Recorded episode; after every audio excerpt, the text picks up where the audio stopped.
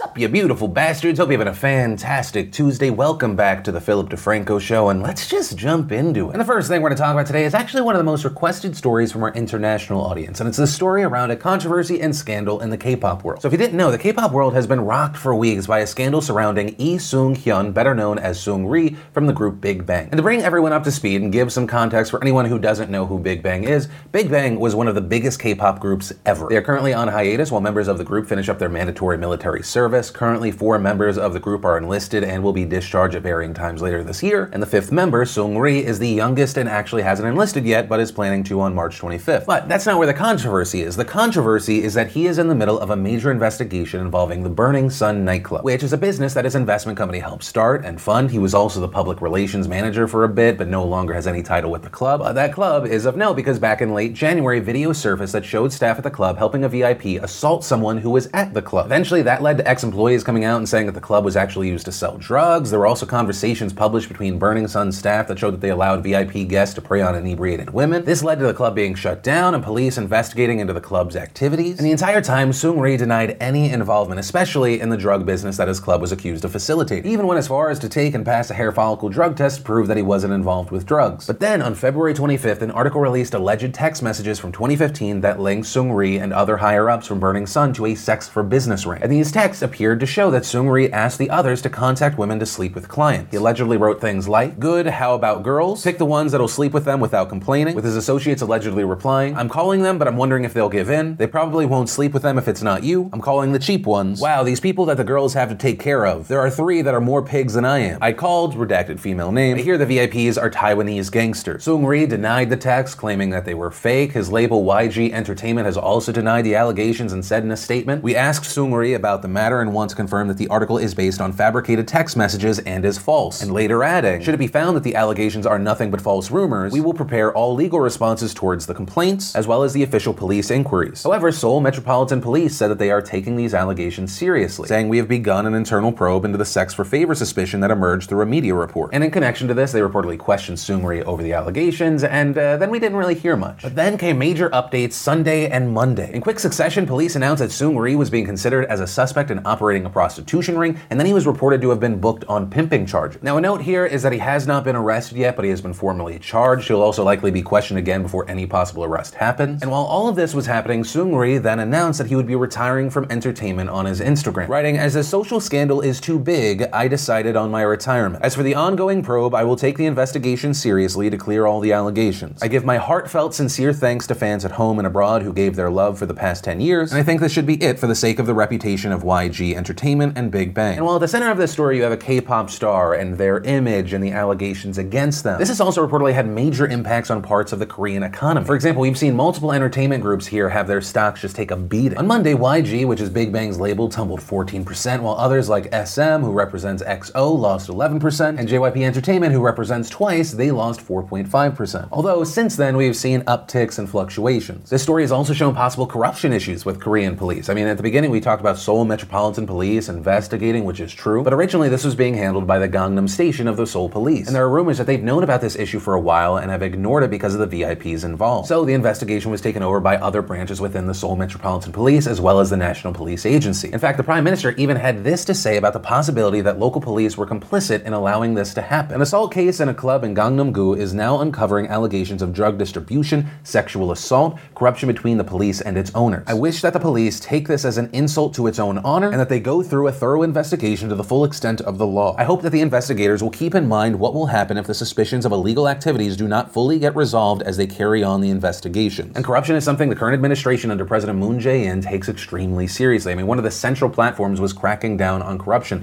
following a corrupt presidency that ended with former President Park in prison. And since then, Moon's government has taken strict anti-corruption measures against other people too, including another former president, a former head of National Intelligence Service, and a former head of the Supreme Court. And I mention that to point out the, the scale and escalation of this situation. What started out as a beatdown being caught on camera has now turned into an investigation involving a prostitution ring, tax evasion, and possible massive corruption with the Seoul police. It's a wild ride of a story, and it's not even the only K-pop scandal and controversy right now, but uh, for the sake of time, this is the only one we're talking about today. And then we had YouTube and conspiracy theories back in the news, this time not because of anti-vaxxers or a new Shane Dawson series, but instead Logan Paul and flat earthers. So a while ago, there was news out there that Logan Paul Paul went to a flat earther convention and he said, My name is Logan Paul, and I I think I'm coming out of the flat earth closet. And so there was a lot of talk of, okay, is this real? Is he actually coming out as a flat earther? Is he trolling people? Did the man finally snapped from being rejected by so many people who had loved him before? But based off of some of the reports that came out at the time when he was questioned about it, it seemed that he was kind of almost laughing, and so it was probably a troll. But then more recently it came out that he was doing a documentary on flat earthers, and he released a trailer two days ago. And in addition to the conversation coming back up of, okay, is he trolling or is this real? There was a conversation of, well, how will YouTube react? Because of course recently YouTube has talked about cracking down on conspiracy theories, making it so those videos don't get recommended as much. They put information cards underneath those videos so people can look at resources. So there was the question of when Logan Paul's documentary about this comes out, will he be impacted? On that note, according to The Verge, YouTube declined to comment on whether Paul's video would be impacted by those recommendation changes, but reportedly said that that video wouldn't run an information panel to outright dispel the flat earth conspiracy theory, but adding that the company is hoping to roll out more information panels for more topics in the future, which would include flat earth videos regardless of opinion, but also could not confirm if it would appear on Paul's video. But as far as my take on this, based off of what we've seen over the past few weeks and several months, I can't speak to what would happen on the recommendation system, but I am almost 100% sure that YouTube would put an information card underneath the video once they have them. The reason I say that is there, there are large YouTubers who cover certain topics that get the information cards. For example, you have some big creators like Dr. Mike here on YouTube. We talked about him last week when we were talking about that HIV story. He took on a video where he was talking about pro-vaccine versus anti-vaccine, and underneath that video you had vaccine controversies. Even on our channel in the past when we talked about climate change and countries trying to figure out energy solutions, we got one of those cards. And with videos getting those cards, I don't think there's anything necessarily bad about that. I think more resources in front of people, that's great. But it is important to understand this is all being said without actually seeing what Logan Paul's documentary looks like. Right, whether it's like, look at these crazies, or he is actually a flat earther. And on that note, I will say I really hope this doesn't try to validate flat earthers. It is a ridiculous crackpot theory, like many other things. It should not be treated as a, well, both sides are saying this. If you get some time, there's a really fantastic documentary on Netflix called Behind the Curve. It follows several flat earthers, including some conducting experiments trying to prove that the earth is flat, and then those experiments failing, and then them trying to come up with theories as to why those things failed that then confirm what they want. Also, one of the most troubling aspects of that documentary is this point where there's a flat earth convention and there's a kid there, and that kid was brought by their parents, and you just see this idiocy being passed on a generation. But I mean, even all these questions, that's that's probably something that Logan Paul is counting on for the for the thing to pop. I don't know. Like with any story, of course, I'd love to know your thoughts. If, if you can tell, I uh, I am exhausted and overwhelmed by the stupidity that we see on a day-to-day basis, and whether it be this or anti-vaxxers or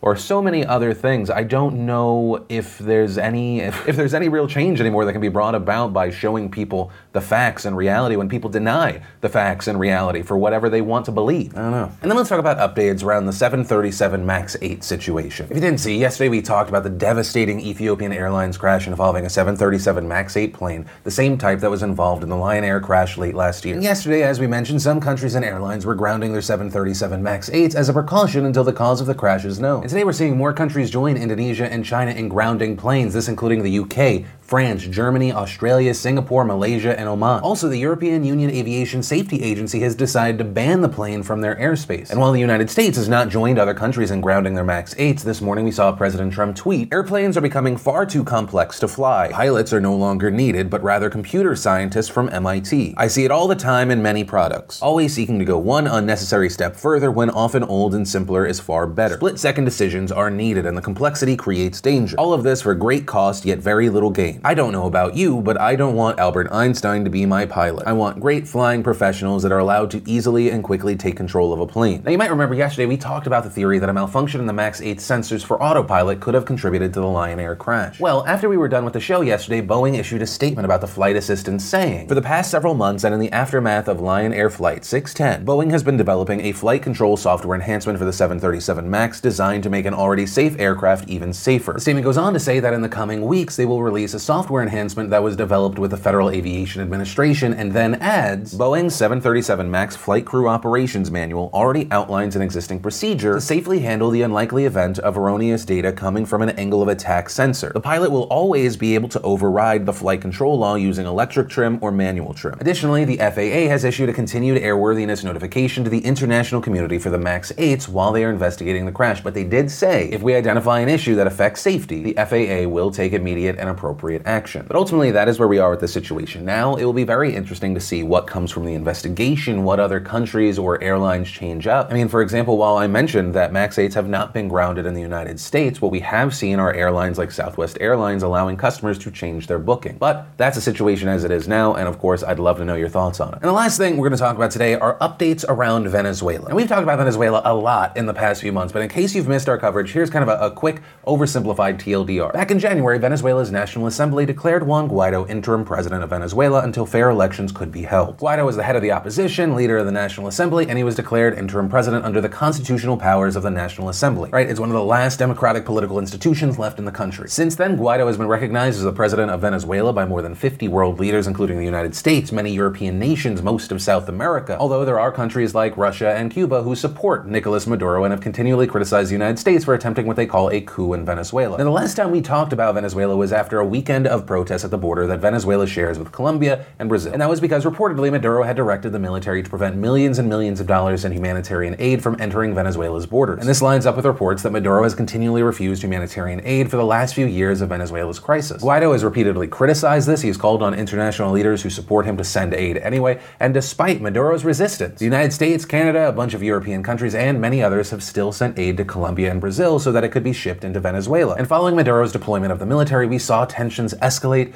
and escalate. On the Brazilian side, Venezuelan military forces opened fire and protesters clashed with pro government militias. On the Colombian side, Venezuelan military forces fired tear gas and rubber bullets at protesters who threw rocks at them. And later, it was also reported that pro government militias opened fire on protesters as well. And while the military was generally effective at keeping the aid trucks out, it was reported that one truck on the Colombian border made it into Venezuela, but that truck was allegedly stopped by security forces and set on fire. And so that report sparked huge outrage among Guaido's allies, especially in America. At a meeting with the Lima Group in Colombia, Vice President Mike Pence announced new sanctions against the Maduro government, stating As the world watched, the tyrant in Caracas danced as his henchmen burned as his henchmen burned truckloads of food and medicine and murdered civilians. Senator Marco Rubio, who has been very vocal about Venezuela, also tweeted Each of the trucks burned by Maduro carried 20 tons of food and medicine. This is a crime, and if international law means anything, he must pay a high price for this. But then, on Sunday, the New York Times published an article containing previously unpublished footage that contradicted the claim that security forces set the truck on fire. According to the article, the video indicates that the opposition itself, not Mr. Maduro's men, appears to have set the cargo alight accidentally. And it goes on to say that a reconstruction of the footage suggests that a Molotov cocktail thrown by an anti government protester was the most likely trigger for the blaze. The New York Times reported that in the video we can see the Molotov cocktail being thrown at police. The video showing that the rag used to light the Molotov cocktail separates from the bottle and flies towards the aid truck. And then we see the truck on fire 30 seconds later. The article also stating that the same protester was in a different video just 20 minutes earlier hitting another truck with a Molotov cocktail. So if the footage shows that it was a protester who lit the truck on fire, why did so many people think that it was security forces? Well, according to the New York Times, it's because the Colombian government sent footage from the bridge to American officials, but that footage was edited to show security forces throwing tear gas canisters which explode on impact toward the truck, immediately followed by footage of the truck on fire, which would imply that the Venezuelan officials were responsible. But the video from the Colombian government edited out the 13 minute period before the fire began. And Colombian officials didn't release the full footage until they had received multiple requests from the New York Times. But that is also not where this craziness around Venezuela ends. On Saturday, we saw yet another wave of protests in Caracas, but these protests were also different from the ones in the past. This time, opposition protesters came out to demonstrate against a nationwide blackout that has left almost all of the country in the dark since last Thursday. This reportedly after there was an unspecified problem in Venezuela's primary hydroelectric power plant, causing the plant to shut down. And this is a big deal because this plant, which is based in the center of the country, supplies power to four out of every five Venezuelans. And so, unsurprisingly, the power outages have made the humanitarian problems in Venezuela even worse. Water pumps have been affected in parts of Caracas, leaving people to fill water bottles at sewage pipes. We're also seeing long lines of citizens and cars while they're waiting for gas at the few gas stations that are still open. Transportation networks like subways have been shut down. Much of Venezuela's telecommunication networks have been entirely knocked out. And hospitals and medical facilities, which are already facing medicine shortages, are struggling to keep patients alive. On Sunday, Guaido stated that 17 people had died due to the blackouts, referring to those deaths as murders. And yesterday, we saw the Guardian report that at least 21 people, six of whom were babies, have died as a result of the blackouts. Although, as of right now, it's still unclear how many people have died and how many people are actually affected by these blackouts. And this all while there are contradictory reports of how much power has been restored to different parts of the country. It's also still disputed what exactly caused the outage at the hydroelectric plant. On Saturday, Maduro claimed that the blackout was caused by cyber attacks launched by the opposition with the support and assistance of the United States. And in a speech on Monday, Maduro stated, quote, The United States' imperialist government ordered this attack. Maduro's communications minister also claimed that the blackout was caused by right-wing extremists under the direction of Marco Rubio. But a massive note here is that Maduro and his ministers have not provided any evidence for these claims. We also had Guaido dispute these claims, arguing that the blackouts were caused by years of underinvestment in energy infrastructure. And this claim has broadly been supported by energy experts and Venezuelan power sector contractors who have said, in addition to underinvestment, the blackouts are also a result of corruption and brain drain from the energy sector. Venezuela's electrical system used to be one of the best in Latin America, but now it's in poor shape after years of improper maintenance and mismanagement. Venezuelan officials have been accused of stealing government money earmarked for the electrical system, and now